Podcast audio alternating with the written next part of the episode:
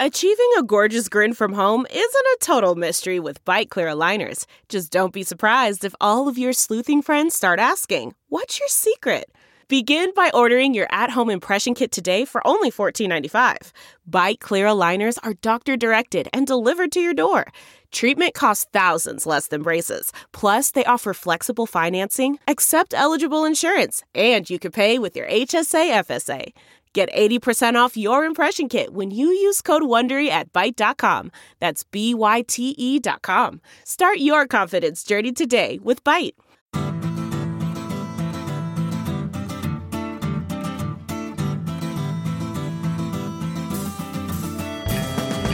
Welcome to the Sinica Podcast, a weekly discussion of current affairs in China, produced in partnership with SupChina.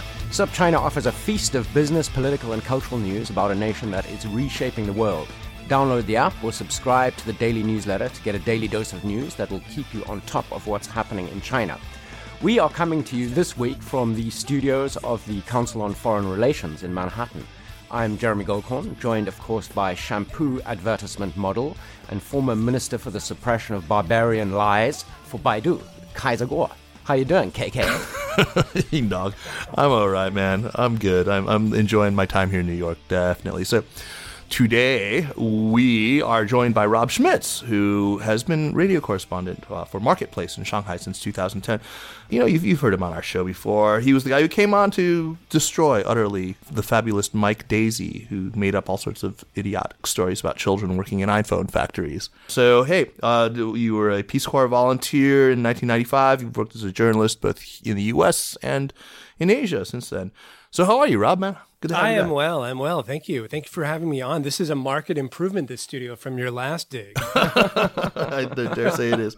Uh, it's unfortunately not our permanent home. Um, but so today you're here to talk about your new book, The Street of Eternal Happiness, which The Economist has called A Portrait of China from the Stories of a Single Shanghai Street, a Poignant Microcosm. And the New York Times review noted that Schmitz's eye for scenes and ear for dialogue give an immediacy to his stories. Uh, welcome back to Sinica, man. It's good. Thank you. It's great to be back here. So let's set the scene, Rob. When did you move to Changlelu, which you've translated as the Street of Eternal Happiness? Uh, and what can you tell us about the neighborhood? I moved to Changlelu on, uh, let's see, it was in July of 2010. I had just been assigned uh, the Marketplace China correspondent, and we moved my, so it was my my wife and my uh, my now eldest son, but we only had one son back then, Rainey. We moved to this by far the least interesting place on the street, a complex called the Summit, which is a kind of a large apartment complex covered in white bathroom tiles. As so many buildings are. it was it was like the kind of the hallmark of the of the 90s and 2000s kind of architectural style in China. And from there, I, I, started to explore a little. And this was an interesting time in Shanghai because, eh, you know, 2010 was the, the year that, that Shanghai hosted the World's Fair. And, uh, you know, Shanghai had uh, done a lot of building uh, to get to that point. They had built all these subway lines. Um, they had sort of rebuilt the city, uh, constructed the city. You know, for 20 years before that, the whole city was sort of a big construction site. And, uh, and there it was, ready. And so I arrived amidst a pretty interesting kind of background. And Changlelu, uh, the street that I ended up focusing on, is is sort of it's you know it's a street inside the French the former French concession uh, of Shanghai. You know the French set up this neighborhood uh, around 150 years ago. It's sort of distinctive because it has uh, you know these trees that sort of line the London plane trees that line all of the all of the boulevards in the neighborhood. Uh, you guys have been there, obviously, and you know this place. And a lot of foreigners like to yeah. live there. They do. Mm. Yeah, a lot of foreigners like to live there. Foreigners set it up, and so it attracts foreigners uh, now. Uh, you know, with a with a nice little break in between those two foreigner periods. but your book, of course, is not really about foreigners. It's about. It is not. No, I, I two years after I arrived, uh, you know, I'm the only correspondent for Marketplace, and I cover China's economy. And I wanted to sort of take a step back from the sort of brutal news cycle that you sort of get used to as a journalist in China, sort of the Twitter universe of China. And, and I'm unfamiliar with this. yeah, are you? Yeah, yeah, sort of. And and so I, I wanted to I wanted to take a step back from that and focus on on just real people. And I tried to figure out a way to do that. And I thought, well, why don't I just you know, I wanted to do something about, I wanted to take like a geographic place and just kind of focus on it, like almost like an anthropologist would over a period of time, because I wanted to do, I wanted to do this over a year. And after a while, I just realized, you know, why don't I just focus on the street that I live on? Because you're lazy. So because I'm lazy. Yeah. Because I, I didn't really want to move very far. right. No, and in That's fact, in fact, the reason I did that was because I was so busy that I, you know, basically this was the only thing I could probably manage. You know, do, doing these features on just normal folks who live and work along uh, the street that I live on, this one single street in Shanghai.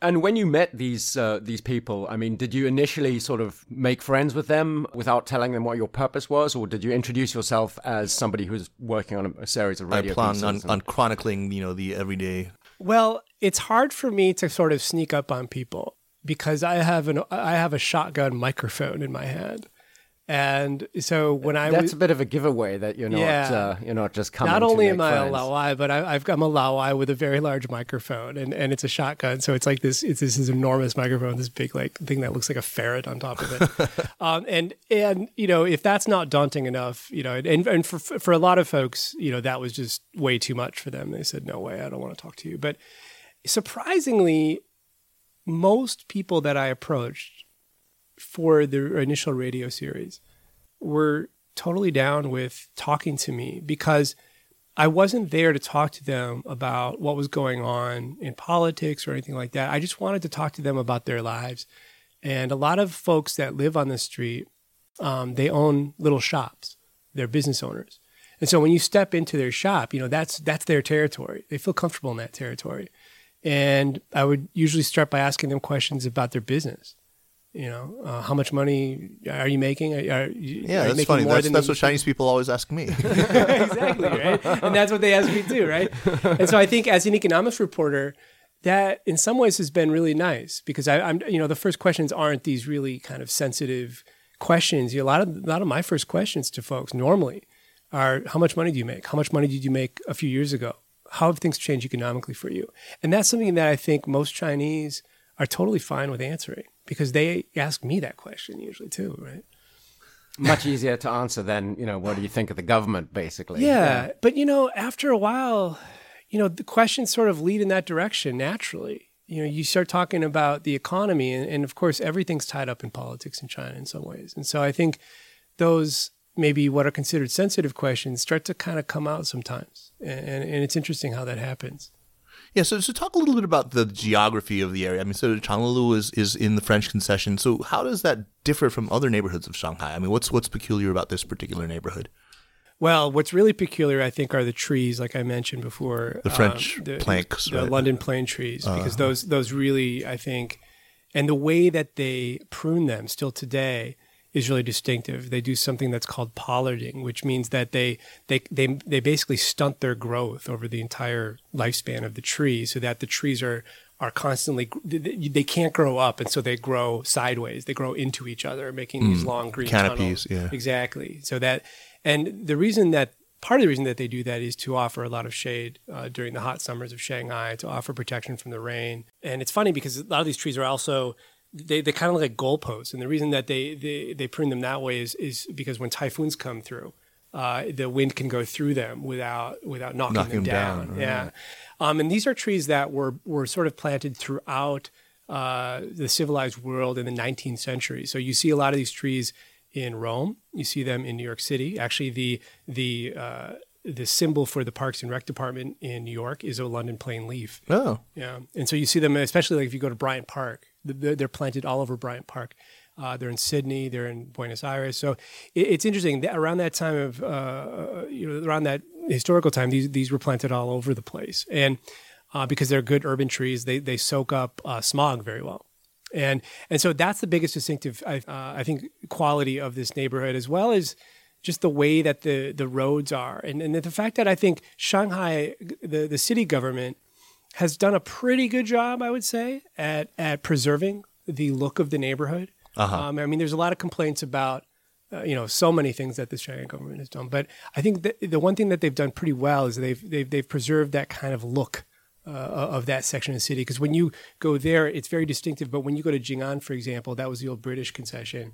That has a different look to it. It's it's more urban. It's more condensed, right? It's it's more dense. There's there's more people.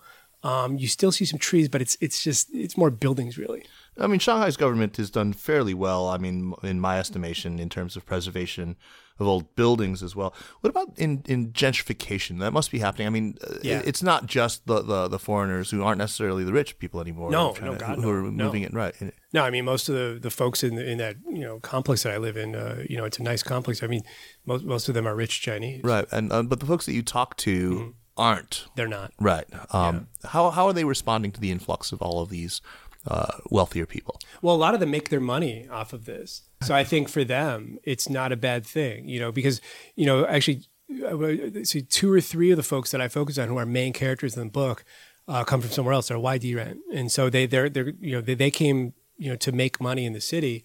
And so they depend on this capital for, for their livelihood. You know, Zhao Shiling, one of the characters Yeah. that I focus on, she's a she's a flower shop owner, and so you know she not only uh, depends on you know wealthy Chinese for her business, but she also depends on the government because for a long time before Xi Jinping came into power, uh, the government would you know you would have the city government or the district government would have these banquets, and she would she would basically cater these banquets, and they they'd, they'd buy so many flowers from her, and actually after Xi Jinping came into power with the anti-corruption campaign, suddenly she lost all these orders because that was sort of seen as excessive.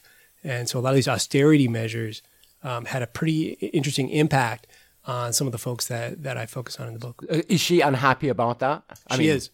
Yeah, I mean, this is something that I talked to her a lot about. Yeah, she. I mean, every time I, you know, we we, we she, one of the biggest things that she loves to talk about. Obviously, she loves to complain a lot. Obviously, like like you know, many people on the street. But she she complains about money. You know, and she's not making as much as she used to uh, five ten years ago, and and that's a big problem for her. And so we actually had a very interesting conversation one time when when her son was around, and her son is is a, really educated guy, despite the fact that uh, he he was a dropout from high school, and he's a big Xi Jinping supporter uh, because he he he believes that Xi Jinping um, is going to kind of lead China into you know he I think he, he's Something kind of, about a dream. Yeah, I think you're right. Yeah, the Chinese dream. But I think I think that he likes Xi Jinping because he does believe there's a lot of problems that Xi Jinping is addressing, uh, like corruption. I think was his, one of his biggest complaints. But it's interesting because his mom, you know, sort of thrives off of that. so she's pro corruption, basically. she's Okay. Well, she's pro money. You know, she's pro making money, and Pro basically this, sales, you know, yeah. the, the whole system. You know, money went. You know, corruption makes the world go round in some ways. You know, and, and I think that that's starting to change a little. Let's talk about some of the other characters in the book. Uh, why don't you tell us a, little bit about CK? He's quite a, a curious individual. CK owns a, a sandwich shop on the street, and uh, he has a pretty interesting background. I think he's he's well, he's the youngest character in the book. He's uh, he's in, now he's, he's in his early thirties. So what, CK's sandwiches and accordions or something like that. Yeah. So he he has a yeah. So he sells accordions over the phone now, and then he has a sandwich shop that he set up that basically makes no money. Um, it's starting to make money now, though. Finally, It's a front for the accordions, yeah, and and and so which are like crack. Right? but you know this this sales combination you know where else but in china could you find this type of sales combination right this guy's like peddling sandwiches and then peddling accordions on the side right it's kind of crazy but so ck grows up in in in uh, Hengyang, which is a industrial city in in hunan province and he's sort of a miserable childhood you know he has an abusive father um, he's an only child his parents get divorced and this is back in, in the 1980s where divorce was sort of rare um, and he, he attempted suicide when he was pretty young. I wrote about that scene in the, in the in the first chapter. But then he sort of picks himself up. He um, he's a musician. He actually is a big fan of yours, Kaiser. Oh, really? Yeah. Oh, wow. Yeah. yeah. Maybe he, can come join us on accordion. That would be great. right? And he's he still plays pretty well. And so he got a he he was able to get into a university in, Guangdong and he studied the accordion. And then after he graduated, he uh, got a job with Pearl River, uh, which is a, a large state-owned enterprise that makes instruments in, in China. And uh, he was on their accordion line, and he was a manager of the assembly line for accordions. It was a great job, right? This is a kind of an iron rice bowl job, and and he uh, totally got sick of it. He hated it, and he just quit. Well, back then it was from each accordion to his needs and to each accordion to his abilities. Exactly. And so he quits this job, and his his parents sort of, you know, his parents have already lost their jobs because this, this was a you know in the '90s. His parents both worked for SOEs as well, and they both they both lost their jobs uh, during the, the privatization of the '90s, and um, they were pretty angry about it. But then he found this job um, working for Polverini, which is an Italian accordion maker, and Polverini had sent an Italian engineer to Shanghai to start up an assembly line to make accordions uh, in Shanghai, and he hired CK uh, as, as as his kind of sideman, and and from there on, CK figured out how to assemble an accordion, which is a pretty difficult thing to do because these are pretty complicated instruments. Yeah, yeah. And he had to manage an assembly line full of uh, full of workers and, and, basically teach them how to do it. Um, so he he became an engineer, you know, by by not by not by an education, not by like a, a university, but but through doing something.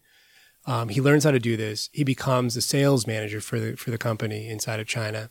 He makes a lot of money, and he he probably makes more than the average American right now. So from that job, and then with that money, he establishes this sort of slightly ill-conceived sandwich shop after taking a trip to Chicago.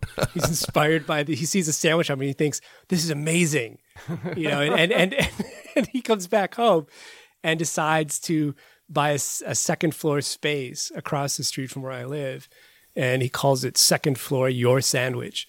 And the problem is that it is on the second floor and because of these plane trees I was just talking about, you can't see it. Uh, it's completely right. invisible. You know, it's completely oh, obscured oh, by these trees. And so he doesn't have many people. I mean, once you get inside this place, it's great. It's a beautiful little shop and it's a beautiful cafe. You can just hang out in there all day, but uh, no one can find it. No, but he's not like been turned on to Wai Mai. I mean, is he like? no, well, he's he, I think they, I think they actually have. Well, too. So the interesting thing about that shop is that it's it's across the street from uh, an enormous skyscraper called the Center. Where oh yeah, it's like Ogilvy. Yeah, yeah, yeah, yeah, yeah, yeah, You know, a lot of the a lot of the marketing firms. i've spent some time in that there. building. Yeah. Right. And so on, you know, I think he was naturally thinking, well, you know, on their on their lunch break they'll come and, and eat my sandwiches. But the problem was is that you know a lot of folks weren't interested in eating sandwiches. They, they, they wanted some cheaper food. Damn. So you've lived in Shanghai now since 2010, but you've also traveled pretty widely in China. What is there that's particularly Shanghainese about the characters and the stories in your book? I mean, you know, you can you can talk about a couple of the other guys. I mean, we don't want to spoil it for everybody, but you know, Auntie Fu, Mr. Clean, uh, you know, Wang Xuesong. What's what's would if you were to you know write a, a, similar book about people on a street in Beijing, would it come off really differently? I don't think something? so. Honestly, okay. I, I, you know, the answer to that question is is that I don't think there's anything specifically Shanghainese about any of the characters that I write about. Ah. You know, and I, I went into well, it thinking a that, couple of them are white even, so I guess that. Well, yeah, and, and a couple of them are you know Shanghairen, uh-huh. and and and you know one of them, yeah, Shanghai, and and they one of them doesn't speak Mandarin; he speaks Shanghainese. Oh wow! Yeah. Do you? Do you? I don't. Okay, so, so how did you? You know, when I was when I was visiting, yeah, no, I, I, had my assistant with me. Oh wow! You know, she's from Shanghai, so she was translating, um, and that's actually uh, Mayor Chen, who is the unofficial mayor of Maggie Lane, the plot of land uh, that has this really interesting history um, that still continues to this day. Yeah. So, I mean, uh, you can you talk a little bit about that? I mean, the yeah. the Chen Zhongdao and Xie Guozhen yeah. and their decade-long battle against the forced demolition of their home. So when when I first moved in to the summit, which is this apartment complex that we live in, um, out my living room window, so out the out, so I I have two windows on both sides of the of the of, of the apartment. On one side is Changlelu, other side is this enormous vacant lot full of weeds, stray cats, rats, and these burned out homes, these shikumen homes, these these uh, these traditional homes in Shanghai. And, and it's it's almost it's half a block, so it's it's quite large. And when I first moved in, I thought, what what is what is this? Uh-huh. You know, because this is a really nice neighborhood why hasn't this been developed? What's the story here? And when I started asking around, I kept hearing rumors. Uh, and the rumor was that someone had been murdered there. And so I decided, and the other thing was, is that there were still people inside this vacant lot living in these like half destroyed homes. And I, I, was trying to make sense of that too, thinking, are these squatters? What is this? And so there's an entrance on Wuyuanlu, which is uh, this street that's kind of parallel to Changlelu. And I ended up uh, finding a time when the guard was there was a security guard there when the guard was on on lunch and I just kind of let myself in. And I got to meet uh, some of the folks that lived inside and they sort of told me the story of what had happened here. And what had happened was when Shanghai was making way for the World's Fair um, there was a lot of neighborhoods that were raised and this was this was one of them. But they this this neighborhood was originally slated to be sort of redesigned to to to look like a Shikumen neighborhood uh, and and the agreement at first was that folks could move back into their homes there. So they were going to destroy the old houses and Yes. then build fake Exactly, new houses make that a look the same. Jiada Oh. Kind right. of like Lidong, right? And that's not what happened. What happened was once once Shanghai got the bid for the, the World's Fair, they changed the terms and they started offering um, compensation packages to the people in the, in that lane, and they started moving them out to the exurbs of, of Shanghai, and of course, like a lot of these situations that we've seen over and over throughout China, especially in urban China, you know, there's always holdouts, right?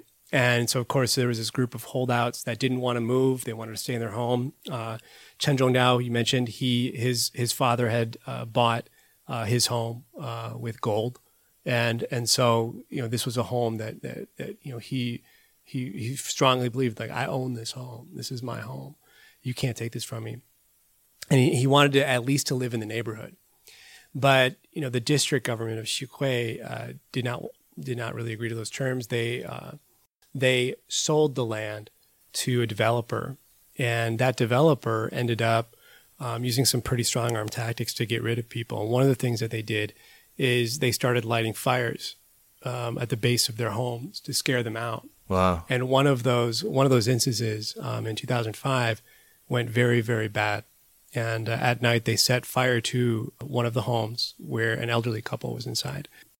They were in their 80s, and the uh, the the the husband uh, had served with the PLA um, in the Korean War, so he was a he was a war veteran, and they died. They burned to death. And it was clearly the developers that had done. Uh, did these fuckers get their comeuppance or? Uh, yes. Oh, so what happened after that? in 2006, there was a trial. The developer, which was- his name is Chen Kai, ended up. Uh, there were three men, two two death, two reprieve death sentences, and one life sentence. Okay. After that, for Was murder this for the thugs who did it or for, for management of the company? for the thugs who did it, Right. It's always and it the was not the management got off. right. Yeah, and and so those and what what what was really interesting about that case, and I, I'm going to go away from the Maggie Lane case here just for a second. Later on, when I started looking into what was on the land before the summit, the place that I lived in, I discovered that there was also a death by fire for that land to clear that land. And and that explains the poltergeist activity in your home. Right. Okay. But when I when I looked into that, I found the there was a man who had been burned to death Oh, geez. for the land that I live on. I found his widow, and she now after that happened, she um, you know she's in the book too. Her name is Xi Guojian. So Xie Guojian is is, is, is like very similar names here, but Xi, her name is Xi Guojian. Xi Guojian and her son uh, Zhu Weiqi, they're both characters in my book who you know you know, Ju, uh, Wei Qi lost his dad and, and she lost her, her husband. But what happened was the the same guy who started that fire in Maggie Lane had burned uh, this man to death for the, the property that I lived on, and that was that happened in 1996. It happened 10 years earlier, and it was not ruled a murder. Uh, when the police the police said that uh, they they they listened to these these uh, thugs, and the thug said, "Oh, he set himself on fire." Yeah. Right. and he got off. And so ever since that day, uh, the widow, who, who I pro- profile in the book, she petitions, and she's been petitioning. You know, she's one of these petitioners, and she she petitions all the way up to Zhongnanhai. So she gets arrested over and over and over up in Beijing. Um, she goes out in front of Zhongnanhai, and she throws leaflets, and then she's tackled. She's taken to Majialou, which is a, a, a detention center for petitioners up there Yeah.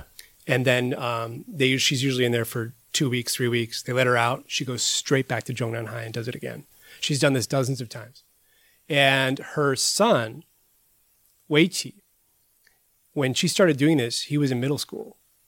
you know, and her son was also, you know, obviously he had lost a father and his home, right? They were given a small apartment as compensation. So her son, her son lives alone. He's studying by himself. And when I asked her, you know, I, I interviewed her um, four years ago for the first time, and I asked her, you know, I, I was almost scared to ask, you know, what what happened to your son? He said, she tells me, oh, he's at Cornell. Oh my God. And I said, he's at Cor- Cornell University. She said, in the United States. And she said, yeah. I said, what's he doing there? Well, he's getting his PhD in economics. Oh my God. Yeah. And so let it never be questioned again. The Chinese people are a resilient people. Yeah, and so um, wow, that's amazing. It is amazing, and and this Wei Qi, he, he's one of honestly like in this book, he's one of he's he's really inspiring. I mean, this kid, this kid, he's gone through so many awful things. He was ten years old when his father was burned to death and um, you know it obviously had a very deep impact on him. And now he's he like threw himself into close his studies. on thirty now, right? Yeah. And now he's yeah he's thirty years old now, and he um, he works for uh, UBS. Uh, he's a he's a derivatives trader for UBS in Hong Kong. Oh man! And I thought he turned out to be a good guy. Well, yeah. well, you know he's he's been through a lot, and uh, I think what he wants is um, economic security and and I think it's interesting. So his story is one of the the stories from that that section of the book. And actually, I'm doing a I I'm doing a, a marketplace story that's going to air I think next week uh, uh, about about him. I went down to Hong Kong a few weeks ago just to kind of check in with him again, and and uh, we did a final uh, radio piece on him.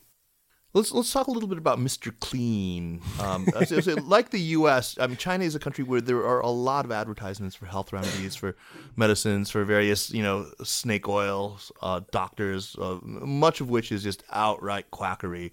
Uh, and I'd like to, at this point to remind everyone that I no longer actually work for Baidu. now, can you tell us about Mr. Cl- tell us about Mr. Clean and his sexual potency, oh, uh, his sexual potency potions? So, Mr. Clean is a guy, one of the many. You, I mean, is he, is he bald? Is that yes. why you call him Mr. Clean? He looks like Mr. Clean. Like, he's like the he's the Chinese version of Mr. Clean. He's a he's a retired PLA guy. He's an army guy Muscular from Chengdu, and bald, and he's really big and he's bald. He's uh, probably around sixty years old. I met Mr. Clean. And virile, um, vir- very virile. Right? Yes, he is, uh, or claims to be. Uh, I met him uh, on one of Auntie Fu, who is one of the main characters in the book. Auntie Fu is in her 60s.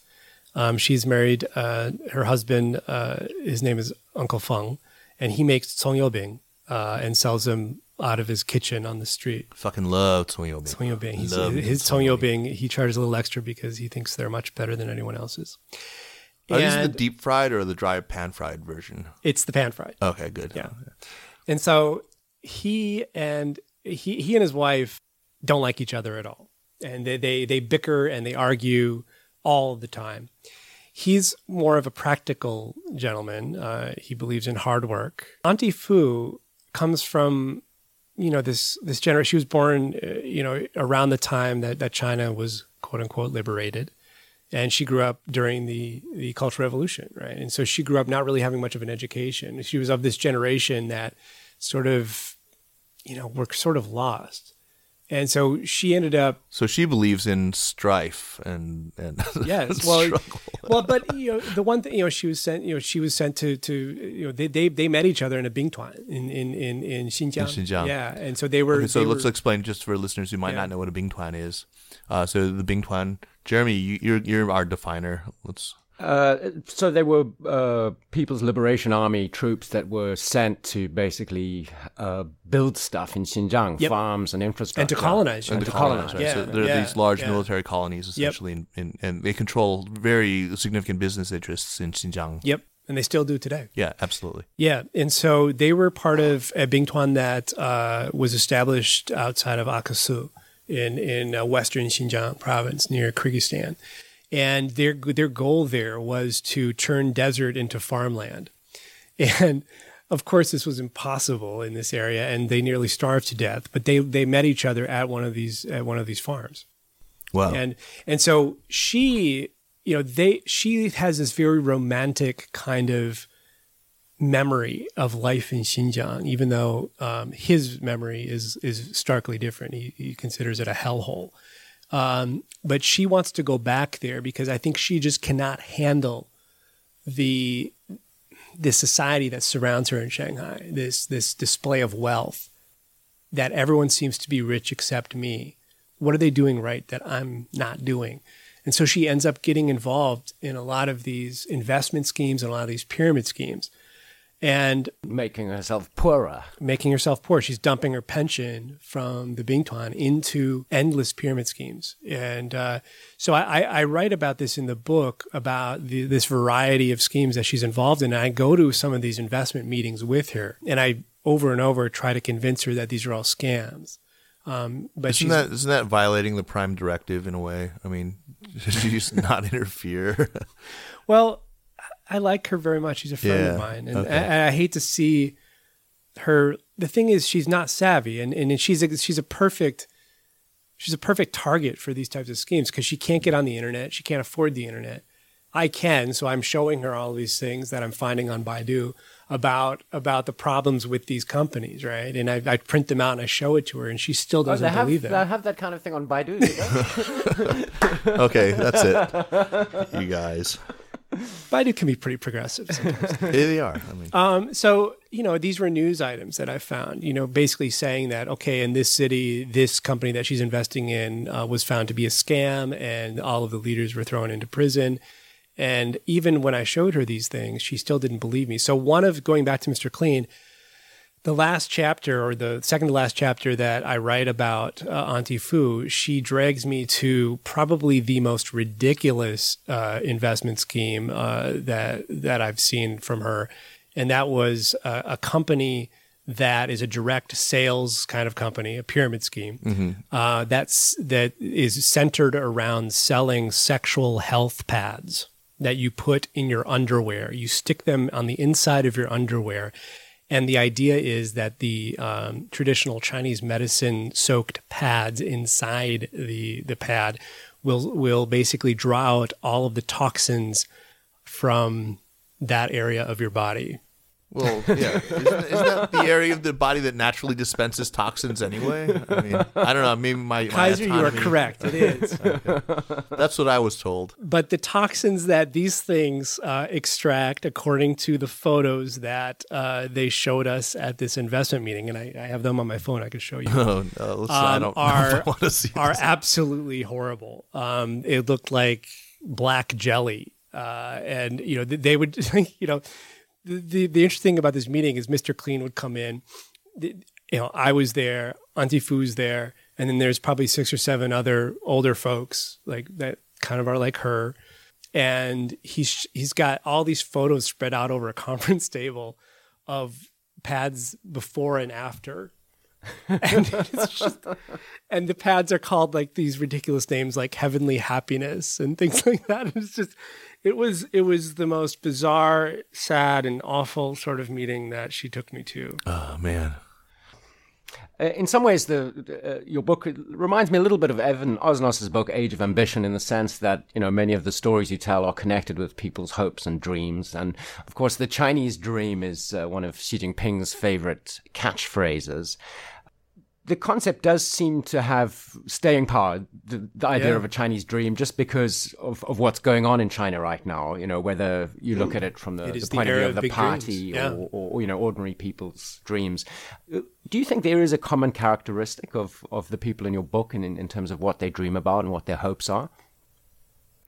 Something that ties them together in that?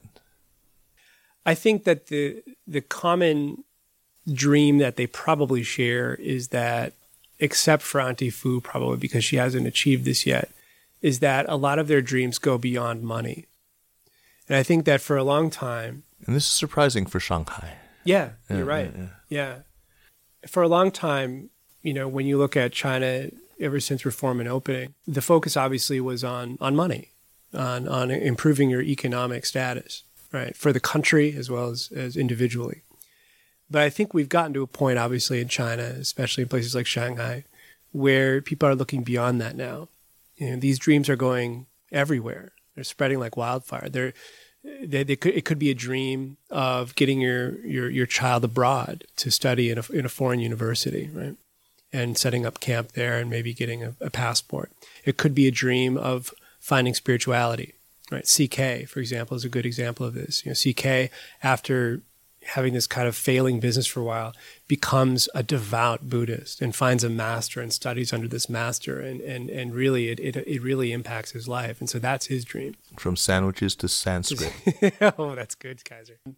And then you know, I think for someone like Mayor Chen and and his wife, you know, their dream is is is to have to have their property be be deemed their property, to have you know to have personal property you know, to have rights to personal property, mm. you know, to have equal rights, right? That that means something to them.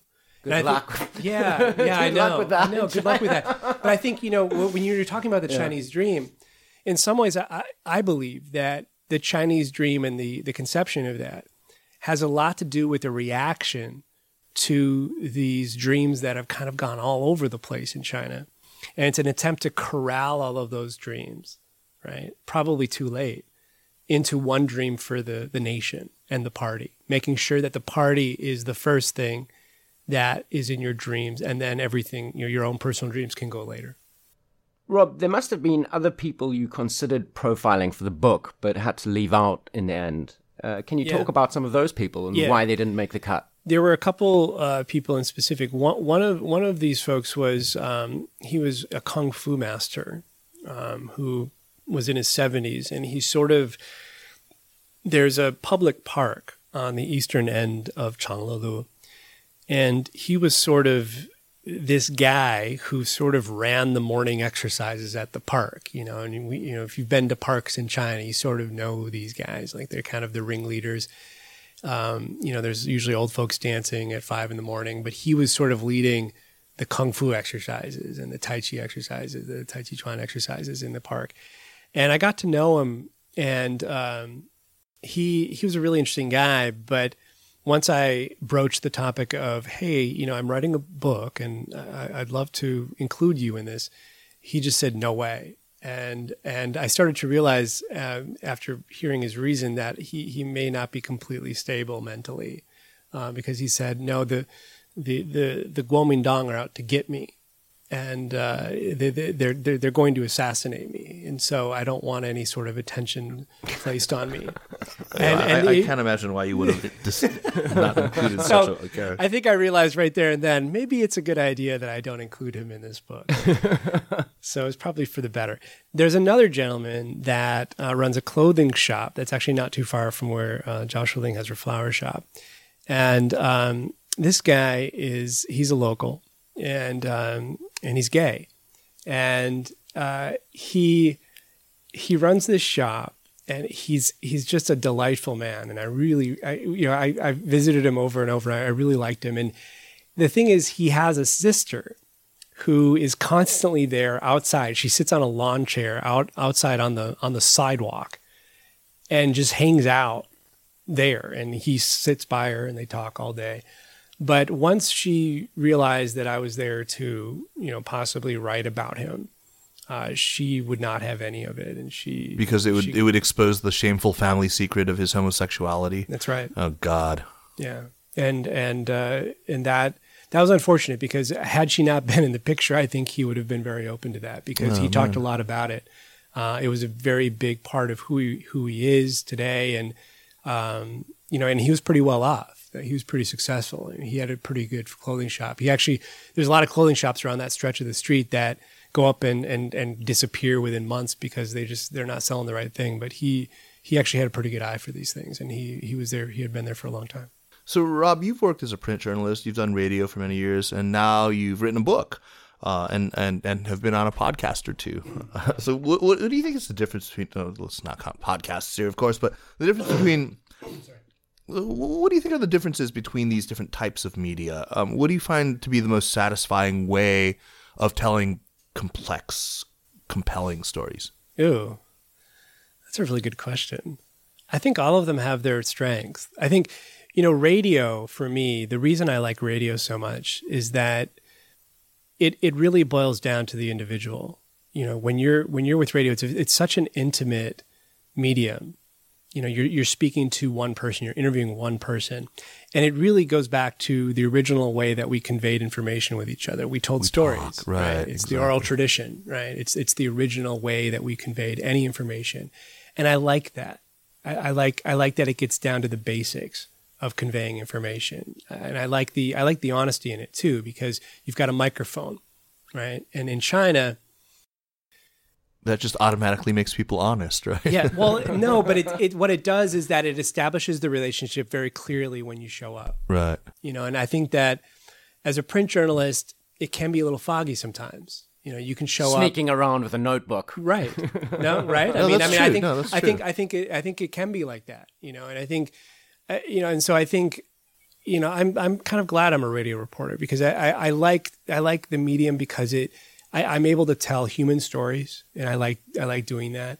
And I think the human stories in China are just fascinating. I think you got to capture the best of both though, because you you went at this from a sort of radio perspective, but then got to turn these long, sort of you know slowly unspooled narratives into a book, which is Yeah. also you know gives you room to unpack and you know put in the context and yeah. And it's- that's the big limit to radio is that you only have about five or six minutes to tell a story, and there's there's only so much you can pack in there. or fifty minutes if you're doing a podcast, which is nice. You guys are lucky. yeah, we are. I mean, I, I actually I, I love this medium. I think it's a, it's a perfect medium for you know storytelling. And, yeah. Yeah, I think it's great. Yeah, uh, and and you know, with that, I, Rob, man, I, the book is, is called Street of Eternal Happiness. It's getting rave reviews. It just came out. It's today launch day. Today is Okay, so okay, so we're not sure when this actually goes, but today uh, is is May seventeenth here in New York. Uh, so congrats, man. thank you. Yeah, you must be uh, and you're your third child now. Um, so before we get to recommendations, uh, I want to remind our listeners that the Sinica podcast is powered by Sup China. Uh, check out the app and subscribe to the newsletter at supchina.com. You can follow SupChina on Twitter at, at SupChina News or on Facebook at facebook.com slash SupChina News. And on we go to recommendations. Jeremy, kick us off. What do you got for us? Um, there's a podcast uh, produced by I think Longform, which is a magazine and website. Yeah, Longform, Um, yeah. And uh, the podcast is pretty good. I mean, it depends of the ge- uh, on the guest, of course, just like our, ours does. But they have long form interviews with interesting people. So I just listened to one with uh, Seymour Hersh. Oh, Seymour Hersh. Right. Wow. Wow. He's an interesting, if slightly kooky and conspiratorially minded guy. Yeah, but really wonderful voice. Very, very uh, entertaining to listen to him. Ah, ha, ha, ha. Rob, what do you have for us? Am I allowed to give uh, something that hasn't been released yet? Yes, you are. Okay, so I'm incredibly excited, and this is something I haven't read it yet, obviously, but um, it's a book that's going to come out very soon. I know, or at least later this year, maybe early next year. Um, it's a book by Ian Johnson, and it's uh, I, I'm not even sure if I'm allowed to even talk about this yet. If he wants, Oh, I know. We, we all know he's working on a book. I mean, he's been on the podcast many times, and he's, Yeah, he's okay, a dear good. friend. So, yeah. But uh, I'm really excited to read uh, his next book because I, I know it's going to be about religion in China, Right, and this right. is something that I'm absolutely fascinated by. and yeah, he is. I mean, there's nobody who's more expert. Uh, and, You're completely right. uh, yeah, and, and sympathetic too. I mean, Right. he himself is is is uh is is deeply steeped in this stuff. Jeremy, if you were or me were to, if you or I were to write such a book, I think we wouldn't be quite as fair. Because you're a flaming fucking atheist.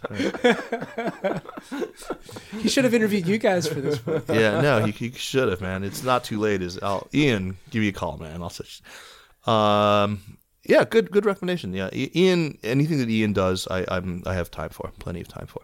Uh, my recommendation is an app that, that it's it's it's a few years old now, but I only recently revisited. it. I just got myself one of them nice new iPhone six pluses, and I'm I'm delighted by it. it it's a great thing to read on, and so I've been reading a lot more. I mean, I used to, you know, I don't like reading on my little iPhone, and I I, I, I don't always want to haul out my iPad when I want to uh, read. So the iPhone six is a terrific compromise, and and the perfect app for it is Flipboard.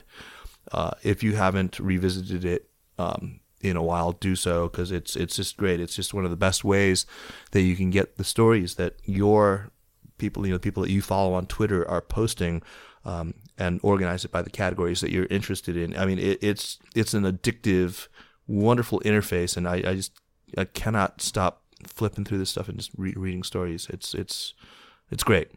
Flipboard. Uh, take us out, Jeremy. The Sinica podcast is powered by SupChina and is produced by Kaiser Kuo and me, Jeremy Goldkorn. Special thanks this week to the Council on Foreign Relations, who have generously loaned us their studio space, and of course to Anla Cheng, Soraya Darabi, and Amedeo Tumolillo from SupChina. Drop us an email at sinica at supchina.com. Visit our Facebook page at facebook.com slash Sinica Podcast and follow us on Twitter at Sinica Podcast. Thanks for listening. See you all next week.